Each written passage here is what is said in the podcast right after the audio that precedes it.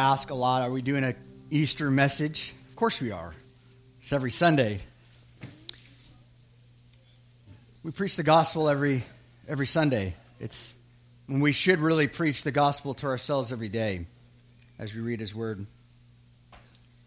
You know, as I think about John Evans, where we got started, uh, we what I don't know if you guys have remember those days. They were full of a lot of great memories as we got our church started eight years ago or so, eight and a half years in. Wonderful memories of us learning how to set up and tear down, uh, learning how to serve one another, learning how to uh, even do fellowship with each other to outside for hours, uh, no one wanting to leave under that uh, under the shade there in front of the school. In fact, my daughter, Ella, nine year old, we were driving past uh, John Evans, and she said, I don't even remember being there anymore. I just remember being at Fountainhead. I mean, this is, we've, we've been here for so long. Oh, really, just since August. But it's been such a privilege to be here. Uh, this is our last Sunday. Uh, so we are celebrating, of course, the resurrection of Jesus, but we're also celebrating the fact that God has taken care of this church since its birth, uh, and that God has always done that. He's always been faithful, and He will continue to be faithful all the way to the end. In fact, He promises that in Philippians 1 6, that He says that He will complete the work, us, He will complete the work in us, who, who is the church, right? We are the church, uh, the temple of the Holy Spirit, the living ones, as Peter said in 1 Peter, we're the living stones put together. Uh, what a wonderful thing. It's never been about a building, although we need one. Uh, certainly better than being outside in the grass, although Jesus held church in the grass uh, in the Sermon on the Mount. And, but they've always, the church has always been the people. And we are moving into a new building that is much bigger than what's in the room.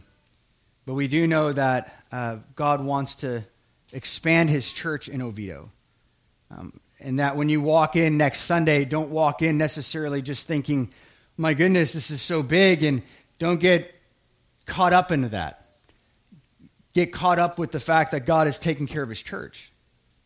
Get caught up in the fact that God has always been faithful to us and that he's just really bringing us, the church, remember, not the building from glory to glory, but his church from glory to glory, as it says in 2 Corinthians 3. That these years, or these months, I should say, in this building really marked the growth and maturity. It hasn't been easy. Uh, this has been probably the uh, hardest season, really, that any church has ever gone through. In fact, men uh, pastors in their 70s and 80s say by far this has been the most challenging years that they've ever pastored. We know that these have been very trying times, uh, but God's grown our church. It's standing room only today. It's uh, it, it you know the the fact that uh, in the fall. Let me remind you again that uh, even though we're in the midst of a pandemic, and at that time in October it was probably unheard of of even men taking business trips uh, to different locations around the country, yet we took over a Spirit Airlines flight. 140 people in the midst of pandemic. Now, of course, that's not unusual for us. We're used to that. Um, and sometimes we forget that, you know, the average church in America is 75 people. Um, and that God has really, um, one of my seminary professors when I was out in California said, Hey, uh, tell me the size of your church or something. I said, Hey, we're a real small church, about 220 people. He's like, That is not a small church. you realize most of the churches here in your class are about 20 to 30 to 60 people in their churches. We are always used to the bigger ones because we, of course, the, they're on TV or we know about them in, in the spotlight. They're in the spotlight because they're so big. But the reality is, it's never been about the numbers. God has grown our church, and I see the maturity in our church, and that's what brings me great joy. And I know that, biblically speaking, is because Third John says that, that there is John, who is a pastor writing to the to really a life group, says there is no greater joy than to see my children grow up in the faith, not necessarily grow in numbers, although we know when they grow in their faith, they will grow in width. Then you move into the spring, and now we're taking 180 people, 40 more in the spring than there was in the fall. That is a testimony to God. Um, we certainly couldn't take credit for it. People ask me all the time, how do you do it? I don't know. I, I don't have a formula. I don't have a way as three steps in how to get your church to do something that they don't want to do. I, I don't have that. Uh, but, you know, people, even after service, had asked, they said, hey, how can we get to Turkey? I mean, people are asking, how do we get overseas? Someone asked me, hey, if you're going to Japan, just yesterday, if you're going to Japan, I'm on that trip, just so you know. I'm like, okay. um, and just getting correspondence from them in our church in Japan. We have 25 people at their Easter service, and they're just so diverse. They had a picture of all them, just smiling faces from all different parts of the world. And uh, I turned to Nicole and I said, Hey, isn't that great just to see a church being so diverse? She's like, Well, that's not really unusual. We modeled that for them when we planted it. Of course, they would follow their fathers and mothers it's just incredible to see what God is doing just in, in the world, even the places that we've touched, the places that we've been to, whether it be Sweden or whether that be Colombia or Japan and uh, Belgium and Germany and the different places that we've been to, Uruguay, which I forgot about the, just recently. Just someone reminded me. Do you remember when we took that weekend trip to Uruguay? No, I for, totally forgot about that. and uh, just being there at the right time uh, with these people that we've never met before. And we were doing correspondence through Skype and got to be there at the right time where uh, the, the pastor died uh, months before we got there, and they never were able to grieve. But we were there and helped that church grieve. Almost brings me to tears just to think about like that time that we got to be at the right place at the right time, and just seeing God do so many amazing things with this church. It's just been incredible. But I will say this that the best is yet to come. It really is. I mean, it, we see that in the New Testament that they continued to be faithful and God continued to grow. And we have this ancient 2,000 year old document, the New Testament. And it's a miracle that we have this in our hands today, that we get to know who God is. And this morning, what I want to do is I want to go through the book of Acts, but I want to read you guys this passage in 1 Corinthians 12 just to really just even paint a picture and give you guys vision again into the church, the beauty of the church, and to never lose sight of the beauty of the church.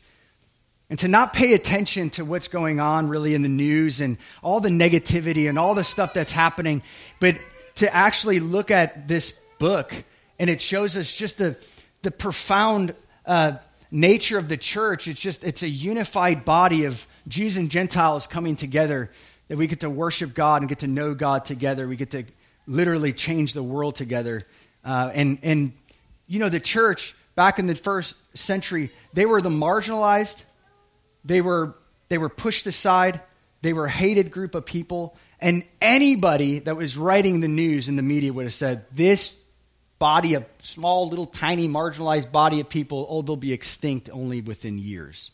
They went through their harshest persecution with Nero and the rest of about two or three other Roman empires, emperors, they were slaughtered and, and cut in half. And, and Hebrews is talking about just stay with it, stay with it, stay with it. It's such a great book for even for us today to read. So relevant for us today. But yet these people, they survived, and not only survived, but they thrived. And somehow 2,000 years later, we're reading about them, and we are them. That's a miracle. That's incredible. That's a testimony to the resurrection of Jesus. So 1 Corinthians 12, it says this. I want you to read with me. It'll be up in there too as well. But I love hearing the turning of pages in the Bible. Brings it's like music to the ears. So if you have your Bible with me or with you, go ahead and turn to 1 Corinthians 12 just so you can see it for yourself. And I think it is important to see it for yourself. This is the Bible. This is the written word of God. Now, concerning spiritual gifts, brethren, I do not want you to be unaware. You know that when you were pagans, you were led astray to the mute idols, however, you were led. Now, I love that part because we could all, we all, if you're a Christian today, we all have a story. We all have a before. Every one of us has a before. Remember that just even right now, just even think about your before. Think about how you once were estranged from God. You were, you, were, you were separated from Him. You didn't always know Him. You didn't always love Him. You, you didn't always want to serve Him. You weren't willing to give up your life for someone you didn't know. But as you got to know Him, it became easier to, to, to deny yourself, pick up your cross, and follow Him. But there was a before for all of you guys. You were pagan. Uh, you served mute idols. Um, you were led by them. You loved them.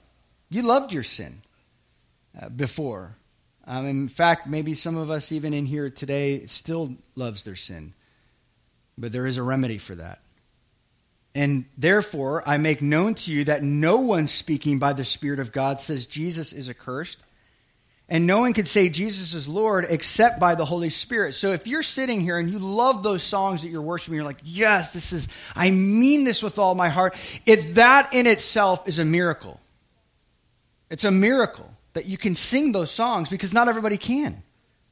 Uh, not everybody wants to. Now, there were varieties of gifts, but the same Spirit. Now, there are varieties of ministries and the same Lord. We have many ministries here. We have very simple ministries, those who uh, grab the coffee on the way here, right? Oh, who's thankful for that? Uh, somebody has to uh, bring the bagels, uh, somebody has to greet you at the door. Uh, there are those who uh, lead the college. There are those who lead young adult ministries. There are those who lead our children very well. Um, meetings that happen unbeknownst to you, uh, working things out tirelessly so that things can work out so that your children can know who God is. Uh, so that they can have fellowship, um, just like we as adults have fellowship. They can also be on mission, and that takes administration, that takes work. Uh, we have administrators who are amazing. Uh, just they're gifted. They're not slaves. Uh, they're, they love what they do. You can't, if you tried to hold them back, they, they, would, they would destroy you in the midst of they, they would just do it anyways. Uh, um, they're not, many of them are not getting paid, uh, or at least paid enough uh, to do what they do. It's amazing. It really is. Life group leaders. It isn't the pinnacle of our leadership in the church because he says there are varieties. Uh, he didn't say better, uh, best. He didn't, he didn't compare those per se, although we'll get to a place that there are those who are hidden and they deserve double honor, even. Uh, they work hard behind the scenes to make all this work in front of you. And also saying that we all are a part of this, that there's a plurality of leaders. Um, it's so important that we know that because if we are going to fill that 600 person auditorium, which, by the way, is the goal, uh, right? Uh, you want to stay 200? I, but we don't, we're not better than anybody in the city. We're, we're not a, a better church because we grow. It just shows that we're a healthy church. Because healthy churches always grow deep and wide. So we need more leaders. We need more owners. And these eight months or so have been a story of ownership. They aren't necessarily a story of failure or I wish we would go back to normal. We'll never go back to normal. In fact, that's a good thing because we've matured and we know who God is. We've fallen more in love with Him and His people. So, verse 6 there are varieties of effects, but the same God who works all things in all persons, but to each one is given the manifestation of the Spirit for the common good. For the common good. You know, you're in, whatever service, I, I understand that there's about 120 people out of 220 ish that serve this church. That's over half. Again, I, I don't know what church you came from, but that's unheard of. That is unheard of. And I want to keep it that way, if not more. I, want people to be confused in this church, being like, there are so many leaders. Uh, who is the leader? I, who leads this thing? I don't even know. It's confusing because everyone just seems to be leading their own lives, their families, their life group, their church. Amazing. Their city, the workplace. But to each one is given a manifestation of the gift for the common good. For to one is given the word of wisdom through the Spirit, and another word of knowledge according to the same Spirit to another faith by the same Spirit, and to another gifts of healing by the one Spirit. Now, Paul is not fancy. Clarity is king in the Bible. He might be saying, well, he's saying the same thing. He wants it to be clear that whatever gift you have, it's because God gave it to you. And that they're all equal in a sense that they all matter, and one is not better than the other. And to another, the effecting of miracles and to another prophecy, and to another the distinguishing of spirits, to another various gifts of tongues, and to another the interpretation of tongues. But one and the same Spirit works all things, distributing to each one individually just as He wills. So, in other words, you don't get to wake up in the morning and say, Oh, I'd love to be a teacher. Because if God gave you the gift of administration, use it because he didn't give somebody else the gift of administration. He might have given you the gift of teaching or you the gift of wisdom in certain situations. You know, you've been in certain, especially overseas, you know, you see that, like, I don't know what to do. And someone's like, I just feel like we're supposed to do this. And that's God. Because left, left to ourselves, I mean, certainly when I come up with that idea, we would have just destroyed this mission trip on our own. But God's working through people. What a I mean, this is an encounter with God. Just reading this passage, it's amazing. I didn't come up with this. You didn't come up with this. Our, our top dog leader in this church didn't come up with this. It just, it's God. And you know what? That all puts us in the realm of children looking at God saying, that's amazing. Anything that happens in this church that is just profound is His fault. Anything that happens in this church that is disastrous and goes down the tube is totally our fault. And it's, a, it's our problem. Um, for even as the body is one, and yet as many members, and all the members of the body, though they are many, are one body, so also is Christ. For in one spirit we are all baptized into one body, whether Jews or Greeks, whether slaves or free we are all made to drink of one spirit. He's every line, he's hammering unity, unity, oneness. We're one body, moving in to another building collectively. For the body is not one member, but many. If the foot says, Because I am not a hand, I am not a part of the body, it is not for this reason any less a part of the body. Now, that happens all the time, right? We compare each other or with each other. We compare our gifts with somebody else's gift, perhaps even within the same realm, or they're a better teacher, a communicator, or they're better this or better that. But he's saying it's not, it's, it's futile, it's, it's pointless, it's foolish to do that. And if the ear says, Because I'm not an eye, I'm not part of the body, it is not for this reason any the less a part of the body. For the whole body were an eye, if the whole body were an eye, where would the hearing be? If the whole were hearing, where would the sense of smell be? Now, I will say some churches, maybe you've been, uh, been a part of those, where we uplift one gift over another, right? We've been to those. We've heard those. We've seen those on TV or read about them where it's like everything's about that one gift, so everybody in the room wants to have that one gift. And we realize that would be detrimental to our church. And it really just becomes boring. Because unless you're affirmed in that unique gift, you probably won't use it, and you probably won't realize the benefit of that and the importance of it. And therefore, we all suffer. All of us. But now God has placed the members, each one of them, in the body just as He has desired. It's His church. If they were all one member, where would the body be? But now there are many members, but one body. And the eye cannot say to the hand, I have no need of you. Or again, the head to the feet, I have no need of you.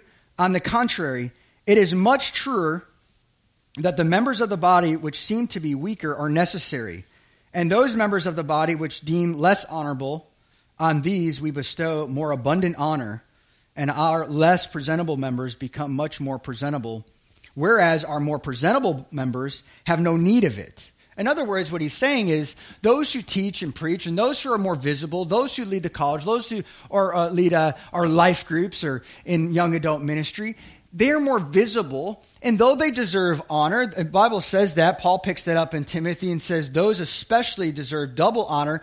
So the Bible's constantly balancing, but he's saying, hey, do not forget about those behind the scenes. In fact, you need to go out of your way to honor those people. You know, what I see is God being a father you know, a lot of times, and you'll see when you have kids, you know, especially have four or five, you know, six, seven, eight kids. Uh, that's not my plan. Uh, that might be others. Um, but the uh, you'll notice that some are louder than the others. And as a father, you you have to make sure that you have a well balanced family, because some can dominate conversations um, and some can be a little bit more loud than others. And if you don't go out of your way to honor those who are more quiet, they might feel less uh, important in the family. And so it is fatherly, as God is the father of the household, to go out of his way to say, hey, make sure that they know that they are important. Uh, because if they don't know that, maybe they will get discouraged and not do it anymore, and therefore the church will be at a great disadvantage. So you have a job to do, you have homework. To make sure you go out of your way to let others know in the church that they are important because we want a church that is well balanced and a church that everybody is, knows the, their importance, that when they come to church, they know how valuable they are. And it really does take somebody going out of their way, as the scripture says, to make sure that they know that they're valued. That could just be a gift card. A lot of these people don't get paid. That could be a um, lots of different ways. You can bless them with a meal. Um, you can take them out. You can write them an encouragement card. There's lots of different things that you can do. But do it. Uh, it's much needed. But God has so composed the body, giving more abundant honor, so that the member which lacked, so that there may be no division in the body, but that the members may have the same care for one another. And if one member suffers, all the members suffer with it. And if one member is honored, all the members rejoice with it. Now, you are Christ's body and individual members of it. And God has appointed in the church first the apostles, second the prophets, third the teachers, then miracles, then the gifts of healing, helps, administrations, various kinds of tongues. All are not apostles, are they? All are not prophets, are they? All are not teachers, are they? All are not workers of miracles, are they? All do not have the gifts of healing, do they? All do not speak in tongues, do they? And all do not interpret, do they? but earnestly desire the greater gifts. And I will show you still a more excellent way. And then he goes into the famous passage. There's a lot of times spoken at weddings the excellence of love. Isn't the church great? I mean, I don't know. I read that, I'm just like, let's just go home, enjoy the church, let's go out on the fields, let's eat lunch together, enjoy it. The church is incredible. I, but we do need to talk about Acts 14. I, it's a wonderful passage. I do have a way of tying that in if you're wondering. Uh, just watch. Um, but I, I, I just want to read that because one of the, we're going to talk about this morning the six characteristics of a healthy church or a powerful church. So if you're taking notes, write these six down because as we go into the new building, there's going to be some changes. It will seem different. It'll be like we're going to have to remind ourselves again that we're one body, one church. We were at Evans, we were at Fountainhead, and now, again, now we're moving to a new location. But you know, every place that we've ever gone, God has grown us deep and wide. He's taken care of us, as we said. And just a reminder again, I think I mentioned this a while back, maybe a few weeks back, but that even our address is so important. That it is on King Street, 601 King Street that God wants to grow us. That number 601 just says, hey, don't stop at 600, but that God has more for us. It is King Street, knowing that Jesus is King, He is Lord over His church. And it is the center of town, knowing that God has placed us right in the middle of Oviedo on purpose. Isn't that great? Every time you drive there, just remind yourself often of those things, I think it will be great vision as you walk in, knowing that, hey, I'm a member of this body and I want to serve this body. I want to come to give. Yes, of course, I want to be nourished in the Word of God, and everybody's involved in that, including myself. But we're called to serve His people. And so, number one, this is kind of like what I would call the midterm review. How many like midterm exams? Nobody does. There's maybe a few of you like that kind of stuff. But uh, most of us do not.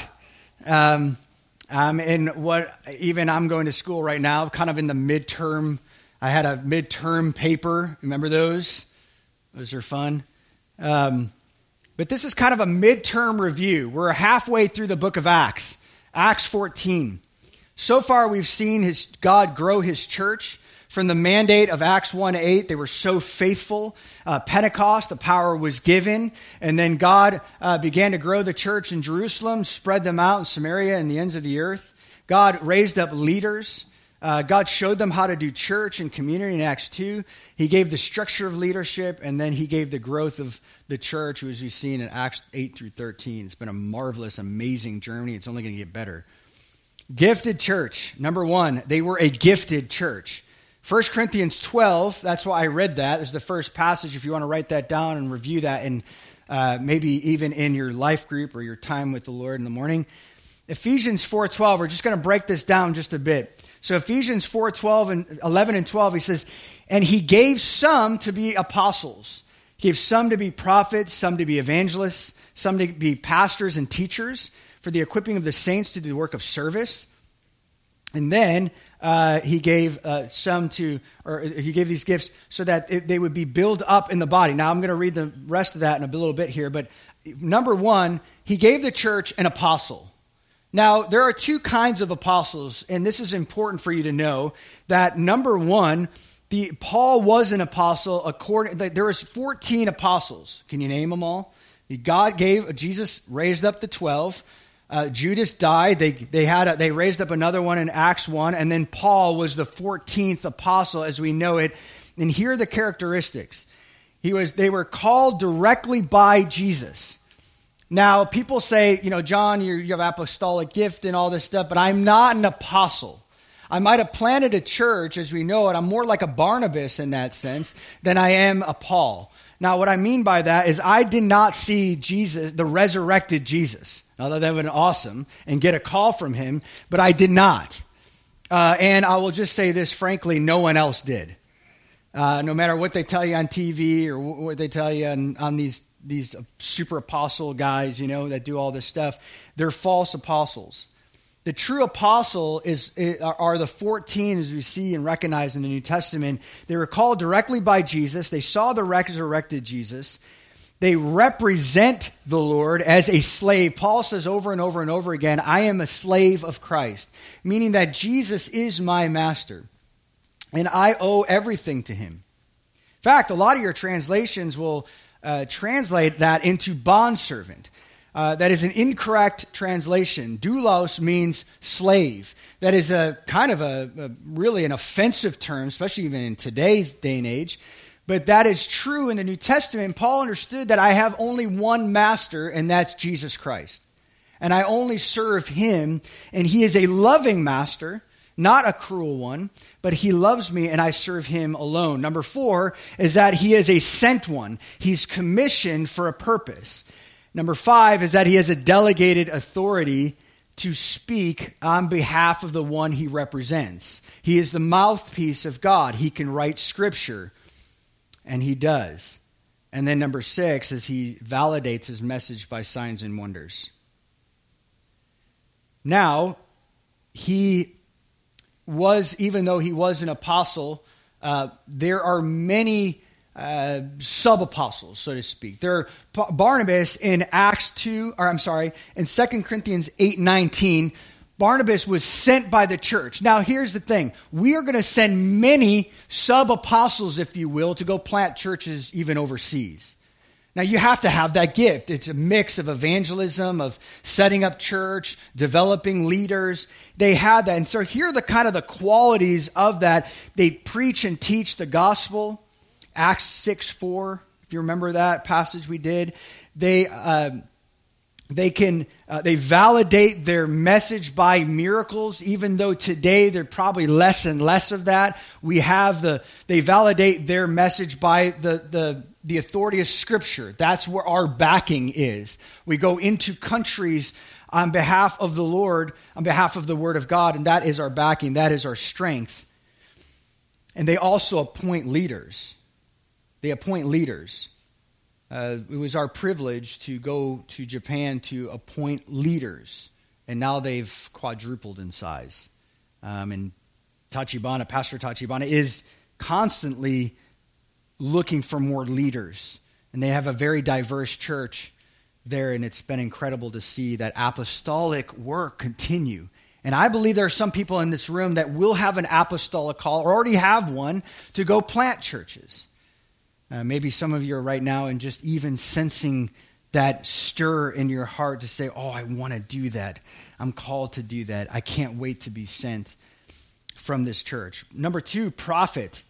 They are called to proclaim the word. They're not necessarily what we would call a prophet in the Old Testament, but in that they, they are they're called to uh, yes declare judgment, uh, declare God's promises, declare God's love, call people to repent. Today's prophets more look like what you see in Romans 12 6. Now, let me be very clear about this because there are a lot of confusion about regarding prophets or prophetic ministry.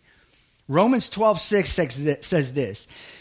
And if I'm reading out of the NASB, it's, and it's important because this is probably the most literal translation. And the reason why that's important is because we're going to get the most the closest to the Greek, the original language. And a lot of people this will this will turn this passage is very object uh, the faith is objective versus subjective and you'll see that in a second here. So it says since we have gifts that differ according to the grace of god given to us each of us is to exercise them accordingly if prophecy here's the key word if prophecy according to the proportion of his faith. That sounds subjective but in the original context it says according to the faith.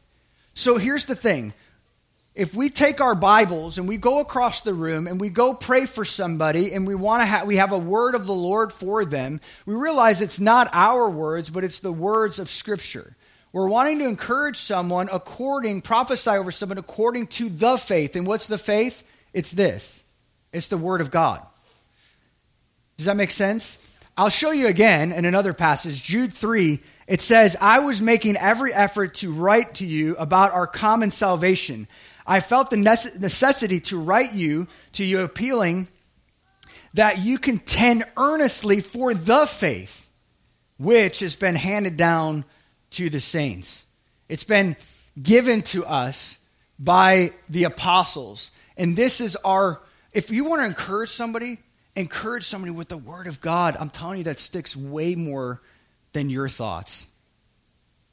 I still remember many words that people have given me, just scriptures. I, I remember when someone gave me this scripture about two years ago, and it's, served me so well eh, uh, over these uh, very tough and difficult times. 2 Corinthians 4.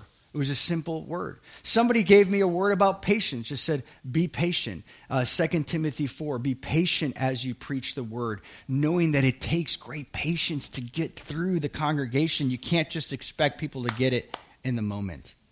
Man, those have been words. I mean, that's incredible. Now, every once in a while, there someone speaks something over me, and it's like, wow, that was so profound, that was so great. But it, when I check that against the scriptures, I realize, okay, that was God, great. And if it wasn't, we throw it away and we don't injure the person. We don't go after them saying oh, there's some sort of false prophet. They were just trying to do their best. But, they, but uh, as a exhortation to the congregation, uh, let's make sure that we back up our words with Scripture. Number three, teacher. Now, there's so many teachers in the room. That doesn't just mean people that teach necessarily on a Sunday morning or ADS context. And by the way, we have vision to open up ADS 2.0, 3.0, 4.0. And that's important. Why? Because we certainly don't want to send our future missionaries unequipped. We want to send them uh, very equipped. And not only that, but I want a church that's equipped. Sometimes we're always thinking of those who are sending out, and we forget about those who are sitting here with us. We want to make sure that there is enough uh, to put in the tank so that you who are in your workplaces are equipped to do the work of ministry in your workplace and in your household as fathers and as mothers and as, as children. Uh, there's always these exhortations to teach. Uh, in fact, Proverbs says, Do not neglect your father's teaching. Uh, teaching is all throughout Scripture. That is how it gets passed down. Okay, so Romans 12, 6 and 7, it says, If service, in serving. He who teachings, in teach. And whatever gift you have, do it. Whatever gift you have, do it. But if it's teaching, my goodness, teach. Teach one on one, teach in groups. Teach, teach, teach. It's a wonderful gift. Uh, Acts 2.42, they continually devoted themselves to the apostles' teaching. Be hungry for the word when you come here. Don't come, you know, I, I, let it be gone the days of people coming in here to try to hear the pastor. I don't want to tickle anyone's ears. Um, I, I'm not interested in that. And neither should you. When you come here, you want to hear the word. When you're hearing the word, you're like, oh, that's so relevant to my context. Oh, I love that. That's great. That's, you know what I'm saying? Come hungry for the word, not to hear entertainment or uh, how gifted a person is or if they oh i love their story. A lot of stories and a lot of stories and sermons if you're honest they don't even connect. Uh, so disregard uh, you know stories are great but lots of you hold on to the story you forget the message that's not the purpose. Stories are supposed to illustrate the message if it's hard to understand not just to entertain the people the word is important. That's what sticks. Titus 2.1, teach sound doctrine. That's why we have ADS, is a place where you learn. People say, well, maybe ADS is, you know, college is too young. It's never too young. In fact, I'd love to have Caleb or some of our young guys or even our kids be involved in that. And in fact, a lot of them even come because you're never too, learn, too young to hear the word of God. It's for everyone. 1 Peter 4, 10 and 11 is each one has received a special gift. It's everyone. Employ it in serving one another as good servants of the manifold grace of God. Whoever speaks is to do it as one who is speaking the utterances of God. Whoever serves is to do so as one who is serving by the strength which God supplies. In other words, whether you have a vocal gift or a non vocal gift, use it because both are from God and both are used to build the body. Romans 12, 8, it says, Or he who exhorts is in his exhortation, or he who gives with liberality, or he who leads with diligence. These are adjectives and how you're supposed to live out your gifting. It says, He who shows mercy with cheerfulness.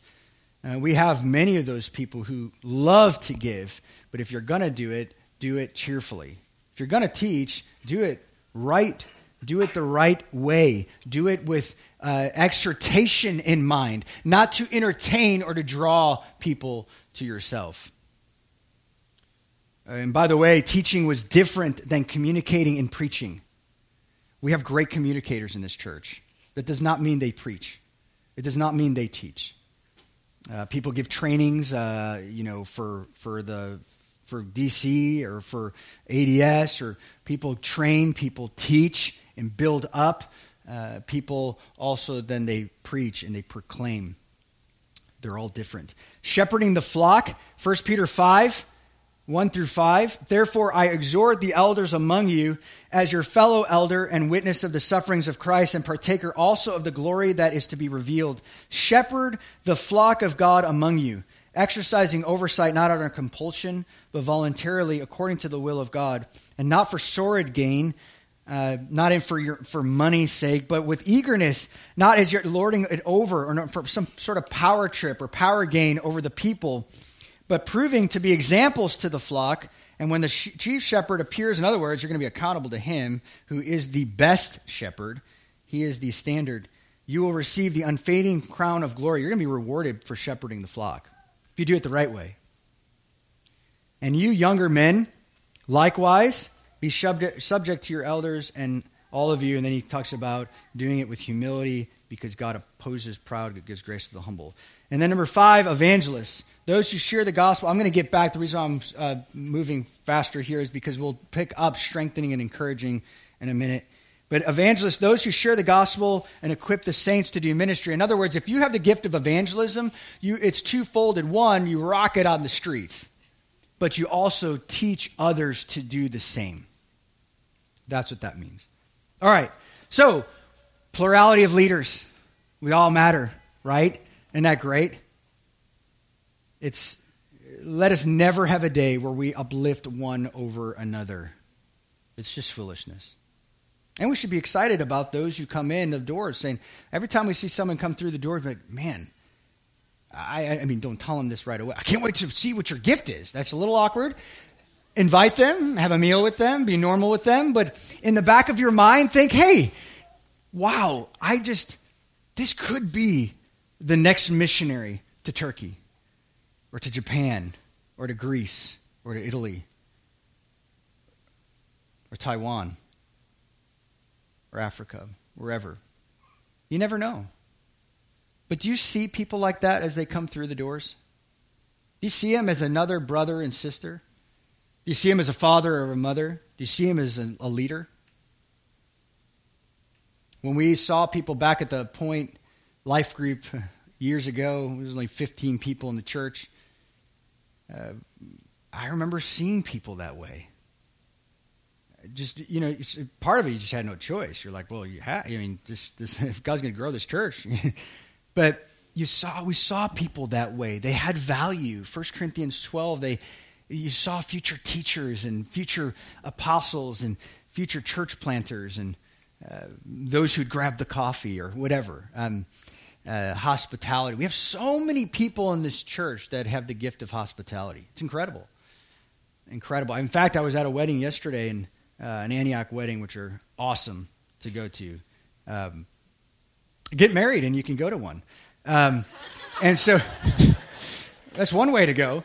Uh, but but uh, I love that. As I was asking people at the at the table and just saying, "Hey, how, how's life group going? And how's life? And oh, we've had these people over, and it's so fun to be hospitable, and it's so fun to have people over and to cook together. I mean, that's the church. And God, guys, that is happening every day of the week. I don't know if you know that, but it's happening every day of the week. And you're like, well, I don't know that. Then do that. It's not hard to invite people over to the house.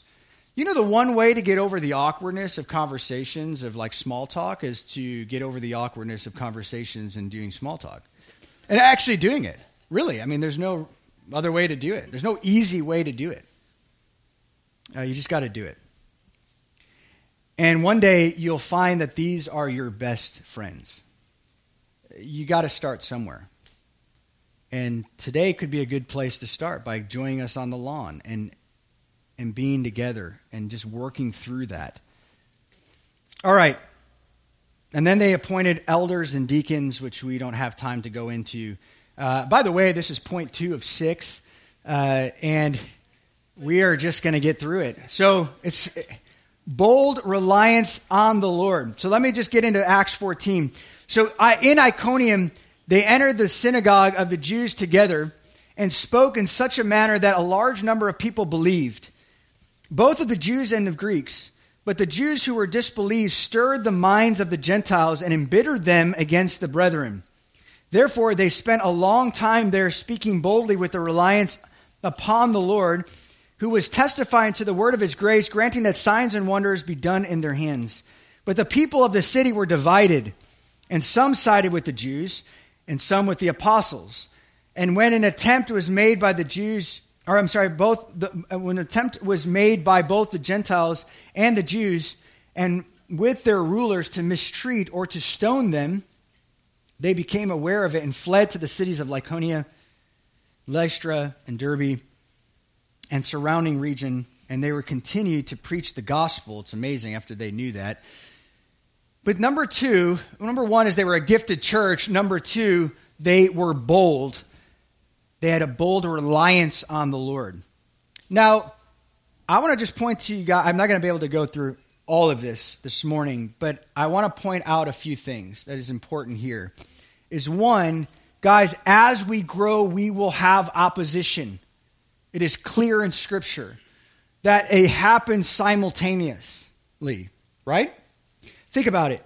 Every time they grew, research this, become scholars, research the scriptures. Show yourself again over and over and over again. Anytime you saw growth, it was either provoked by, it was either persecution preceded it or it came after it. In other words, it was, it was, it was so fluid. It was like persecution, growth, growth, persecution, persecution, growth, growth, persecution. It happened over and over and over again. And that's helpful to know that that is how God grows his church, and that, are, that is also the consequences of when God grows his church. Now, I want to point out one word that I think is important. Here it says in verse 2, it says embittered. Now, what they did was, was the Jews who disbelieved stirred up in the minds of the Gentiles and embittered them against the brethren. In other words, there will be those who stir up trouble always. They're always going to be among us. The word embittered means poisoned. In other words, I'll say it this way there will always be those who poison the minds of others against the leadership of the church. That's exactly what was happening here. But I love this is that all the while that was happening, they still continued to speak boldly. Isn't that great? How did they get that power? In other words, was it out of their strength? Was it out of a place of anger? No. It was out of a place of purity because here it says bold reliance upon the Lord. What is he, what is he ultimately saying? And ultimately, what he's saying is when the church meets persecution, if those who are relying on the Lord and staying connected to him will continue to speak boldly even in the midst of that trouble. And what does boldness mean? It is the Greek word meaning courageous, daring, fearless. They speak or they act irregardless of the consequences. That's what boldness means. So, in other words, anytime you're met, so somebody uh, recently told me that they're having trouble in school because somebody, well, texted or emailed them saying, hey, you need to call me by my pronoun. Uh, the pronoun that I'm choosing, not my birth pronoun, but the pronoun that I'm choosing, and you need to do this. Now, boldness would say, in that context, would say, All right, God, give me wisdom. Of course, you need wisdom. But boldness would say, not uh, responding in anger, like we often see with politicians or we often see on late night TV or the, the, uh, or the news, right? We see that often. It is, how many know that it is about our tone just as much as it about the truth? And so when Paul was speaking, he said, Look, he said this in uh, multiple, uh, or not Paul, Peter said this in multiple places. In Acts 4.19, this is what it looks like. This is what it looks like to have boldness. Whether it is right in the sight of God to give heed to you, or rather to God, you be the judge. Now, I wasn't saying that sarcastically. Was saying that, like, you be the judge. For we cannot stop speaking about what we have seen and heard. Now, why can't they stop speaking what they've seen and heard? Because the Lord Himself said, I have given you, I have all authority, and I'm giving you that authority to go make disciples, to speak the word of God. To be my witnesses, right? So, and then in, uh, you see this also in Acts 5. He says, Now, now Lord, take note, I'm sorry, Acts 4.29, take note of their threats now, what does he do? He says, in the midst of persecution, what does he do? He says, Lord, you know what's going on. Take note of their threats. They go to God in prayer. And so what he says is, they, he said, okay, take note of their threats and grant that your bondservants or your slaves may speak your word with all confidence. You see, what persecution ultimately does, it, it sets out to silence the church. That's all it does. You might think, well, persecution set out to kill the church. If they kill the church, the church grows. But if the church remains silent, it does not. Think about that. If, it, if people get killed for their faith, it grows. But if persecution stops people from speaking, it stops growing. And what America really embodies is this when, when, when, when the times have changed over the last so many years, after the Great Awakening, things just as like Constantine came in 300 after the first century church grew, that slowed down the church because it legalized the church. It's the same thing what happened in America. We've gotten comfortable over the years, right?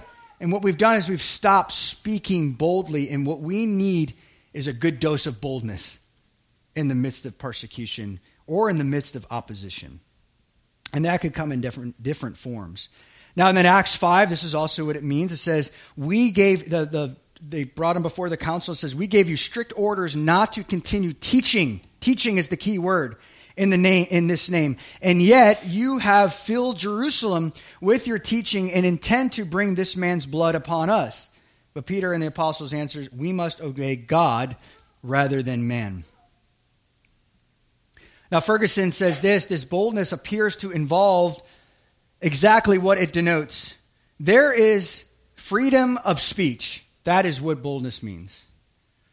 We catch occasional uh, glimpses of this in the Acts of the Apostles, which we're reading. What is said of the New England preacher Thomas Hooker became, becomes a visible reality. Listen to this. When he preached, those who heard him felt that he could pick up a king and put him in his pocket.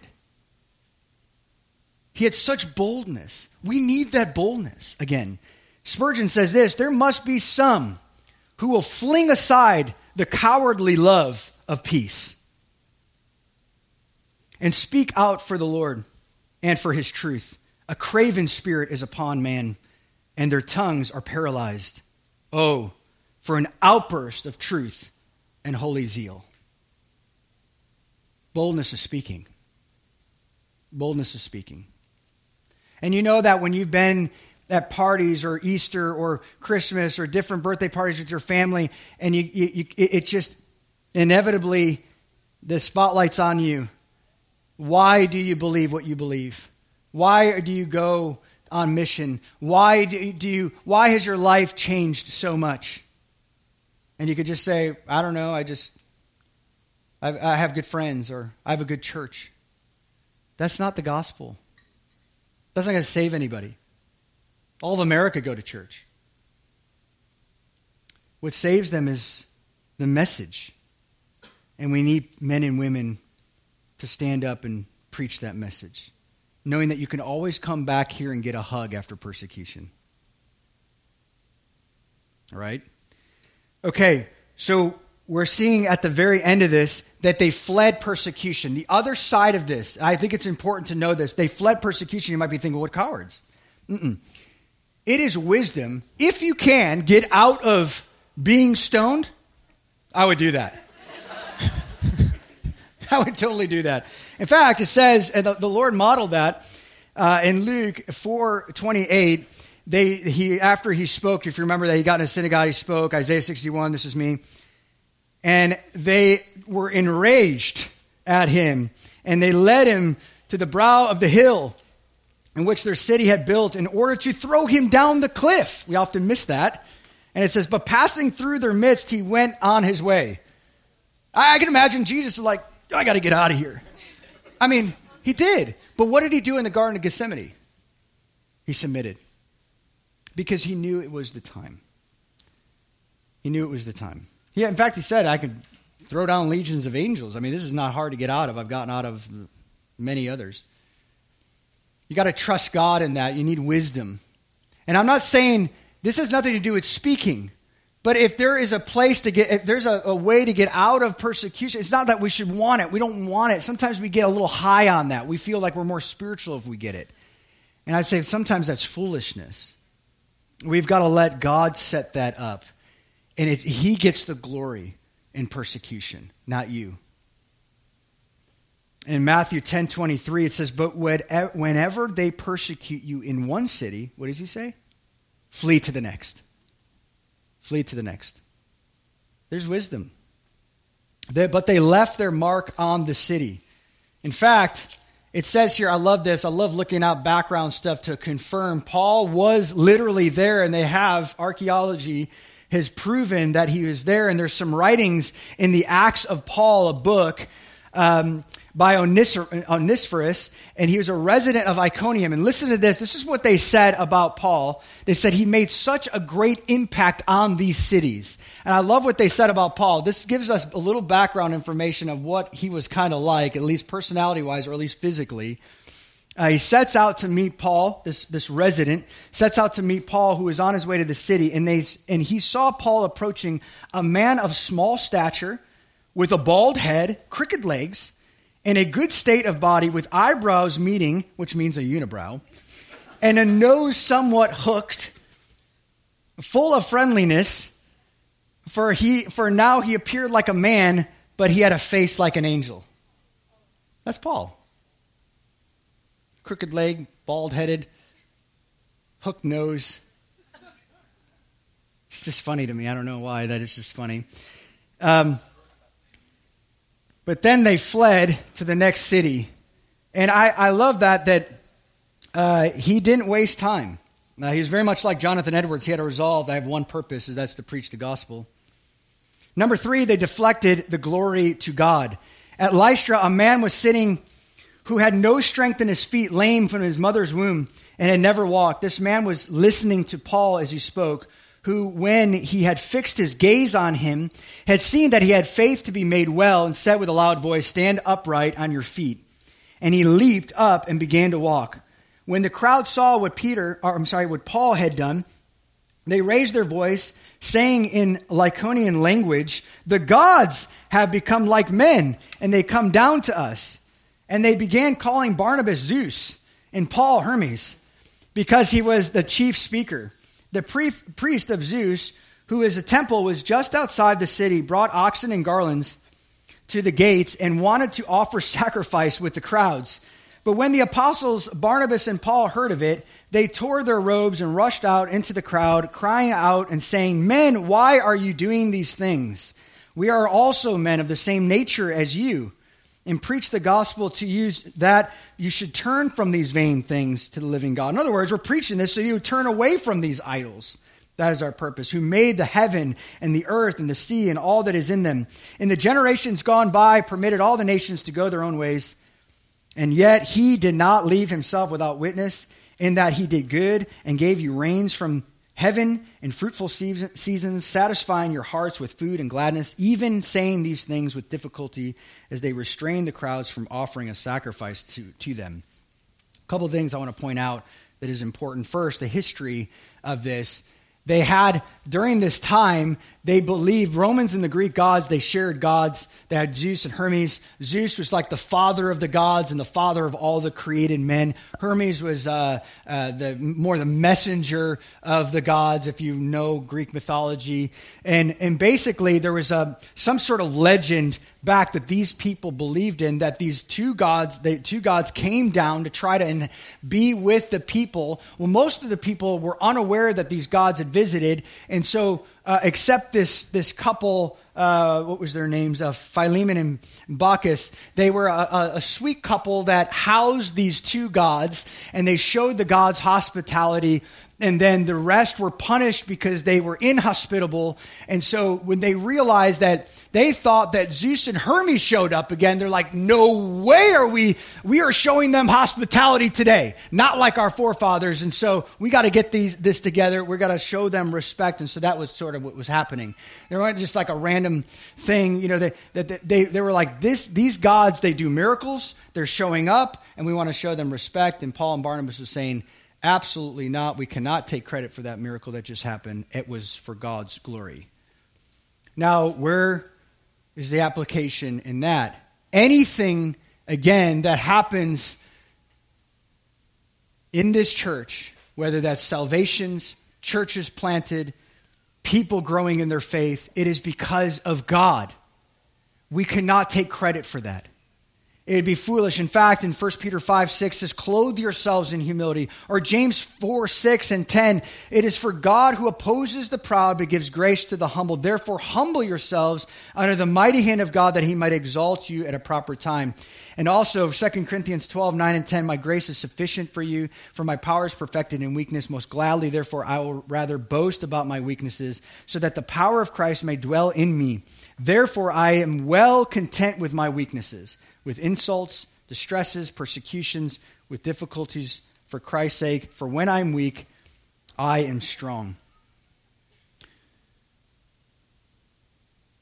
Guys, let's not take credit for anything. Whether you're a life group leader, you're leading a, some sort of zone, our zone pastors, our elders, we cannot take credit. It is God who saves. When you realize how wretched we are, and how it is a miracle that someone would go from darkness to light, why would we ever think about taking any credit for that? It just doesn't make any sense. And then uh, Paul says something else that I do want to point out Romans 1 18 through 20. He says this. Now, I want to show you something here. Romans 1 and Acts 17. Notice that Paul, for the very first time, and this is important for your evangelism, we li- are living in a day we are not, we're not going into synagogues. Most likely, when you go on campus or in your workplace, you're dealing with people who do not know the Old Testament. Right? So, really, what is more relevant, you should mark down, is Acts 14 and 17 are probably the most relevant passages today in evangelism. Now, I want to show you something that is very important. Romans 1, 18 through 32, which I will not read the whole thing, I'll just read 18 to 20. For the wrath of God is revealed from heaven against all ungodliness and unrighteousness of men who suppress the truth of unrighteousness, because that which is known about God is evident within him, for God made it evident to them. For since the creation of the world, his invisible attributes, his internal power, his divine nature have been clearly seen. Now we know that. Being understood, though, or through what has been made so that they are without excuse. And then he goes with the downward spiral, the sexual sin, homosexual sin, and then depraved minds, a deluded mind. Now, guys, that is in house talk. What Paul is saying, that is a total in house talk. Acts 17, 22 to 31, which we'll read in DC, and what you see in Acts 14, you need to start with creation to Christ, not Old Testament to Christ. Because they don't understand that. But what you need is to be equipped to know the scriptures, to understand the scriptures so that you have a backing in case they ask 1 Peter 3:15, you have a reason why you believe. So the church coming in here, so like, oh, we don't need to know that because the culture. No, no, no, no, no. Do not think that way. I want to be equipped in everything that I need to know about God because He's my Savior, He's my Father. I want to know him. I want to have a I want to have substance. But when I when I interact with the with the, the people outside the church, I have to understand that they do not know the Old Testament. Therefore, I can't just start with Abraham and bring them along to Christ, although you could do that. But somehow you, you have to go back to creation. These people were totally oblivious in this city, and Paul knew that. Paul knew who he was dealing with. When we went to Japan, it was very much like that, right? We started with creation. Now, when we go to South America, we can start with the Old Testament, realizing they're like sometimes some of them could be like Judaizers and realize, oh, my works save me. Or they think they're saved because of syncretism happening with Mary and happening kind of like the, some of the Catholic roots there in South America. So you start with the Old Testament and show them, yes, they believe, but show them how Jesus saves and he's the only way to salvation. And it's not by works, but by faith. So there's different ways to uh, teach and preach to the nations, and we have to know who we're dealing with. But I would say now in America, it is an Acts 14 and 17 culture. We start with, hey, you are created in the image of God, male and female. And then take them through. Show them their brokenness, show them their need for a Savior, and then lead them to Jesus. It's important to know that in Romans 2 13 to 15, you're like, well, they don't have a law. But he says, For when Gentiles who do not have the law do extinct, instinctively the things of the law written in their hearts, their conscience key, bearing witness, and their thoughts alternatively, alternately accusing or else defending them. In other words, they have a conscience. That's what we're grown. We, we, even though we don't have the law, even though we don't have the Old Testament, we do have the conscience. And play on that. Hey, do you ever have guilty feelings? Everyone's had that. Yeah, I do. Why do you feel like that? It's because do not ignore that that is the Spirit of God. You're made in the image of God. Do not ignore that. And God can wipe that guilt away by trusting Jesus. There's always a segue in uh, as you preach the gospel. Spurgeon says this, just to close that section of humility. The best definition of humility I've ever heard was this to think rightly of ourselves. To think rightly. Not to think less of ourselves, but to think of ourselves less, right? That was C.S. Lewis, kind of combining the two. Okay. In other words, humility is the proper estimate of oneself. Remember, every Christian has a choice between being humble or being humbled. Every day, you have that choice. Number three, in the characteristics, this is a short one, they persevered through hardships. Verse 19, but when the Jews came to Antioch and Iconium, having won over the crowds, they stoned Paul and dragged him out of the city, supposing him to be dead. So he wasn't dead. That Greek word dead, the supposed means it looks like he was dead, but he was not. Now that's important because they did not raise him from the dead, although some people say that he was or that's how he got his third heaven experience. He wasn't dead, he was just simply knocked unconscious because he got a thrown a stone thrown at him. But when but while the disciples stood around him, he got up and entered the city. The next day he went away with Barnabas to Derbe, and after they had preached the gospel to that city and had many disciples, they returned to Lystra and Iconium and to Antioch. So was this important? Uh, Paul didn't rest. I, I would imagine most of us would have probably taken a sabbatical after we got stoned. Like you just get up and say, I'm going to the Bahamas, I'm getting out of there, just leave me alone for a little bit. Paul's like, All right, I'm back, let's go to the next city. and I love that. There's something there. It's like Jonathan Edwards in his 70 resolves. He resolved, he made the most of every opportunity. He understood. He said he redeemed the time, Ephesians 5:16, because the days are evil. He understood if if I don't go, who's going to go? He lived with that in mind. He had that mindset. Philippians 4:11, I've learned to be content in whatever circumstances I am. That's Paul. Number 4, uh, verse 21 to 23 would read here they were a pastoral church and that's why i want to pick up from the first part of this is they were a pastoral church everybody in this church is a pastor in that sense you're called to strengthen the church and exhort the church or encourage the church. That is the goal of missions. That's the goal of church. When you come here, you want to strengthen one another with the word of God. So, verse 22, they went back around to, mind you, to the cities that opposed them.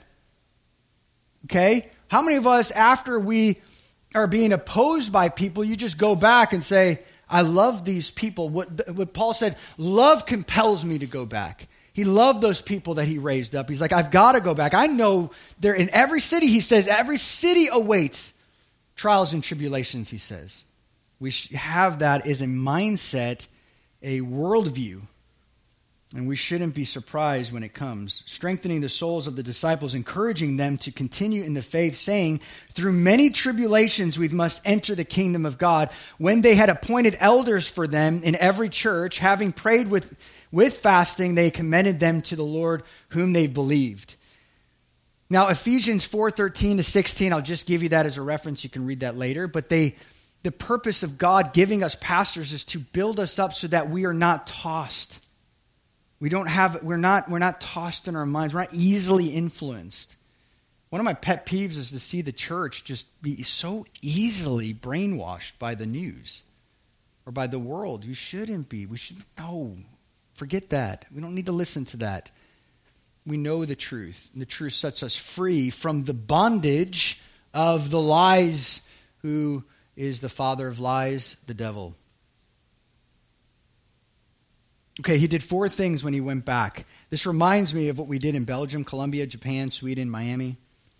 Four things. One is strengthen, it means to make one firm, it give them firmness. When you pray for someone, you're like, I want to give them a more firm foundation. I want to give them something they can go to work with.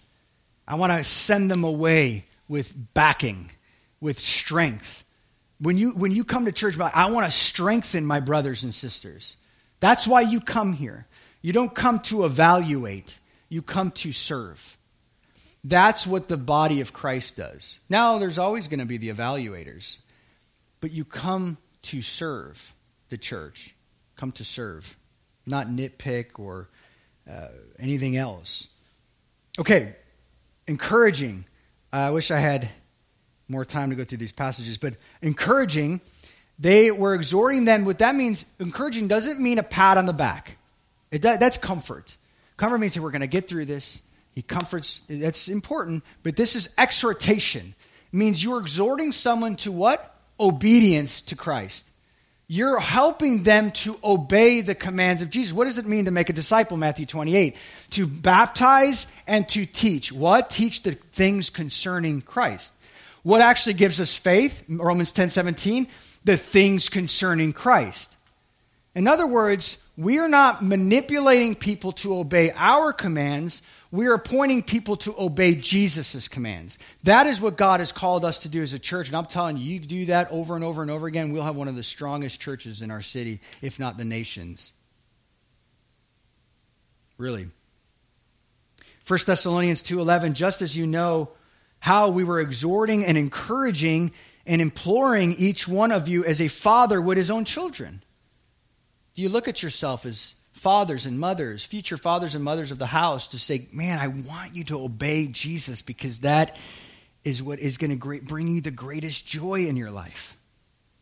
And others, Acts 20, 31 says, Be on alert, remembering that day and night for a period of three years. I did not cease to admonish each one of them with tears. And now I commend you to God and to the word of his grace, which is able to build you up and to give you the inheritance among those who are being sanctified. What do, what do, what do we commend each other to? Oh man, you got to go to that guy. He's just an awesome dude. You know, we're so easily impressed by each other, aren't we? We're, we're easily impressed in this culture. You know why? Because maybe sometimes, I think sometimes we didn't grow up in the best of homes and we didn't have the best teachers and that when we see one that's somewhat like it's so different like oh man this guy's like amazing. And and and, and they lift people up so much and it's just paul and barnabas saying hey look we're nothing. We are not zeus. We're not hermes. We're not i mean we're not the gods. We are just we're a servant of the one true god. And just we just keep pointing people to Jesus. That's all we do. And what a privilege that is, and, and what a weight that's taken off of all of us. It's a team effort. 1 John 2 14, I've written to you, fathers, because you know him. Young people keep older people accountable to know God. I mean, with respect, you're not, you're praying for them, but the oldest people in the church should be the most joyful people in the church. Alrighty. and I've written you young men because you are strong and the word of God abides in you and you have overcome the evil one. This is the Bible. It's not my words. Isn't that great? Because when you have a history in God for 20, 30, 40, 60 years, we're talking not just age in, in, necessarily in length in years, but we're talking spiritual, spiritual years when the more you more you're with Christ, the more you're going to love, the more tender you're going to be, the more joyful you're going to be. Why? Because you've probably gone through way more trials and you've got out on the other side and say, "You know what, young guys, you can do this. You can do this." It's not it's hard. But you can do it. Test the testing of your faith produces strength and perseverance for the next one.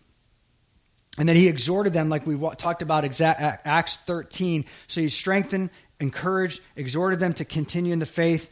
Perseverance, mark this, perseverance is the mark of true conversion. That has to be a worldview in this church. We cannot be so fooled uh, anymore of people who just come and go and, uh, you know, want to try to find churches that suit their fancy. No. Uh, it, it is commitment that shows that you are his. Ephesians 6:10 through 12 speaks of the warfare that happens through many tribulations we must enter the kingdom of God. Uh, that's intimidating. That's like, what do you, what do you, wait, well, hold on a second. That means if I'm going to go to heaven, I got to go through many tribulations and I got to get on the other side still loving Jesus? Yes. You still want to sign up? You still want to be here? I love the it's uh, this passage. It says this in John 16 33. It says, These things I have spoken to you so that in me you may have peace. And in the world you have tribulation, but take courage. I've overcome the world. There's hope. 2 Timothy 2 3, suffer hardship with me. Paul's actually saying, Come on, I'm suffering hard, suffer hardship with me. Can you imagine telling somebody on the streets, like, I don't know if I want to follow God, and he's like, you know, suffer hardship with me. You'd be telling them the truth, by the way. We don't look at Christianity that way, do we? We need to. 2 Timothy 3:12 All who desire to live godly in Christ Jesus will be persecuted. Matthew 13, 20 to 21, the seed sown on the rocky places, this is persecution. And they receive the message with joy on the streets. And you're like coming back, you're like, man, they're just like, oh, it was so awesome. They listen to my message. Oh, what a great evangelist I am.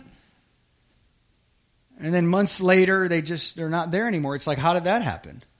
Because we forgot that it's a miracle that someone saved and stays in the faith. We're simply messengers. We're calling people to stay, to continue in the faith.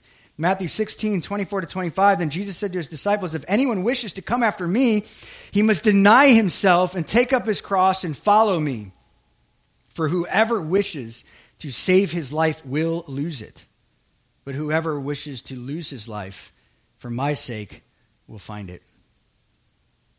God will produce fruit in the suffering. Church, consider it all joy when you encounter various trials, knowing that the testing of your faith produces endurance, and endurance have its perfect results, so that you may be perfect and complete, lacking nothing. You're wondering, man, I really wish I can grow in patience. Well, here comes a trial. I wish I could just be a better dad. I just want to be. Here comes a trial just be careful what you pray for. 1 Peter 5:10 After you have suffered for a little while the God of all grace who has called you into his eternal glory in Christ will himself perfect, confirm, strengthen and establish you. What a wonderful promise. The last promise here. Matthew 19, 27 to 29. I know some of us complainers in the room, including myself, have said, Man, what we've just given up everything for you, Lord. Like, where's the reward? and he says, Behold, we have left everything to follow you. Then what will be for us? And you know, Jesus was not bothered by that question because there is a reward for his people. And this is what he says. It says, Truly I say to you that you who have followed me in the regeneration when the Son of Man will sit on his glorious throne, you also shall sit upon the twelve thrones, judging the twelve tribes of Israel. And everyone who has left houses, brothers, or sisters, or father, or mother, or children, or farms, workplaces, for my name's sake, will receive many times as much and will inherit eternal life. That's your promise. Know that you know what it was worth it. It was worth it when you were 18 and just said yes. It was worth it. Uh, when we started this church, some of you guys just said, you know what, I'm in. I'm in. It was so worth it. Isn't it? It's glorious. He said he's going to he's going to take care of his people here on earth and in heaven. What a wonderful promise. And lastly, they appointed leaders. They appointed leaders. And I just want to give you an exhortation to honor leaders in this church. And that is not self serving, it is biblical. First, First Thessalonians 5.12 says, Appreciate those who diligently labor among you and have charge over you in the Lord and give you instruction. 1 Timothy 5:17 the elders who rule well are to be considered worthy of double honor especially those who work hard at preaching and teaching. Hebrews 13:17 obey your leaders and submit to them for they keep watch over your souls and those who will give an account. Let them do this with joy and not with grief for this would be unprofitable for you. Isn't it interesting? It won't be unprofitable for them. They'll continue to do the work because God's called them. But it'll be unprofitable for you who give them a hard time. 1 Peter 5 5, you younger men likewise be subject to your elders. Of course, do it with humility because God will oppose you if you're proud, but he will lift you up when you have grace. I'll have the band come up and then we'll just close on this last note, number six, is they had vision for more. It says here in verse 24, then they passed through Pisidia. In other words, they passed through Antioch. They were going, moseying their way down to Syria, Antioch, their hub. Came to Pamphylia when they had spoken the word in Perga they went down to Attalia. And I love the fact that the Bible is so detailed. It says they went down, they looked at Perga again because why? Because they skipped Perga on the way up. Paul said, I have to preach the gospel in all the towns and be faithful. He understood, he mapped everything out. He was certainly a strategist. And he said, I got to get the word there before I go back home. Down to Attalia. And then from there, they sailed to Antioch from which they had commended to the grace of God the work that they had accomplished. They gave God glory. They shared testimonies back at the hub called Antioch. And when they had arrived and gathered the church together, they began to report all things that God had done with them and how they, he had opened the door of faith to the Gentiles. In other words, it wasn't, man, you guys are amazing preachers and apostles. He just said, look, God opened the door and we simply went through and we simply saw people come to Christ and man, it was hard. I'm sure there were still scars he was being healed from, from being stoned to death or almost to death, and just beat up and uh, shared the war war stories and the scars on their bodies and said it was worth it. God opened up these doors. And they spent a long time with the disciples. They fellowshipped with each other. The word fellowship means in the Greek, it's very interesting. It doesn't just mean to hang out with people, it means to share a set of beliefs. It means to believe the gospel, to believe the scriptures. It means to be in it together. It means to, hey, we're, we believe this stuff together. And it makes it so rich. That's what makes church more rich than your workplace it makes it more rich than uh, your classrooms. Makes it more rich than even your own blood family. Uh, the reason why the church is so rich in fellowship is because we believe the same things. It's amazing. And that brings such unity in our church. But I want to point out one last thing, and that is not only did they give glory for all the credit of the work they did in the past, but they had vision for more. They had vision for more. In fact, after Acts 15, which we'll start, I don't know why, but this is in providence of God, but we'll start with the council at Jerusalem and next week on time at 10:30 a.m. at the schools. Don't come here. But it I just want to point out that we've got to have vision. Paul went on his second and third missionary journeys, and then he passed the baton on, as you see in Acts 20. He said, Hey, I am now giving you, Ephesians, have vision. There's about these wolves are about to come in. Feed and protect these sheep, these precious sheep. And then, of course, when the time that he died, um, I'll end on 2 Timothy 2 4. And this is, uh, if you remember in the summer, uh, being at the two weeks uh, in the place over in Longwood, if you remember that time together, it was a very intense time. Uh, it, it, was a wonderful time. We were learning so much uh, about how uh, God is called the leaders of the church to both protect the house and to feed the flock. That is God's call for every pastor. Uh, that we don't get the this in the room, and certainly not as some of the parents after um, the wedding, as they always do, a lot of times with tears in their eyes, just saying, Thank you. We cannot thank you enough that my kids have such amazing, uh, they have one another uh, and as a couple, but they have such a great people to make sure that, um, that they live out their marriage vows together in the fellowship. And that is costly. It's day and night cost to have the fruit that you see in the rim.